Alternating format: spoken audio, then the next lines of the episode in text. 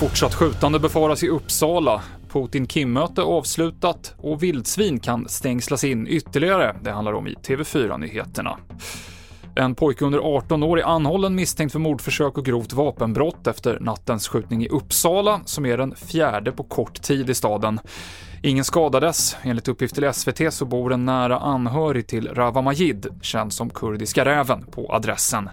Och Magnus Jansson Klarin på polisen säger att den pågående våldsspiralen som krävt två liv lär fortsätta. Man kan aldrig utesluta att det sker fler brott och fler skjutningar kommer förmodligen att ske, men vi kan ju bara fortsätta det arbetet vi håller på med just nu, vara offensiva och eh, vara på plats eh, innan det sker i den utsträckning det går.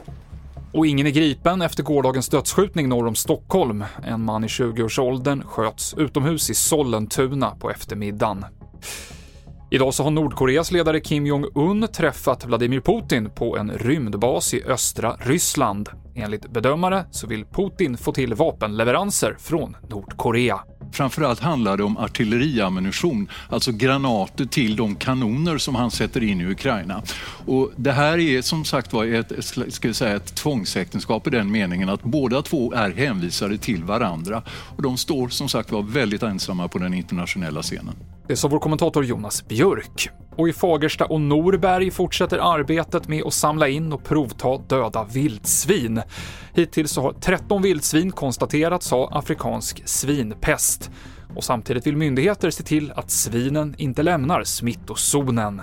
Här finns ju redan en hel del staket eftersom det finns viltstängsel längs vägarna och det kan man ju utnyttja. Man kan sätta en extra eltråd där till exempel för att se till att inte vildsvinen springer igenom.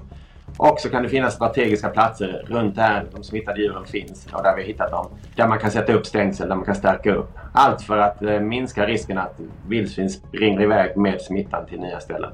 Karl Ståhl, statsepisodolog. Det avslutar TV4-nyheterna. Jag heter Mikael Klintevall.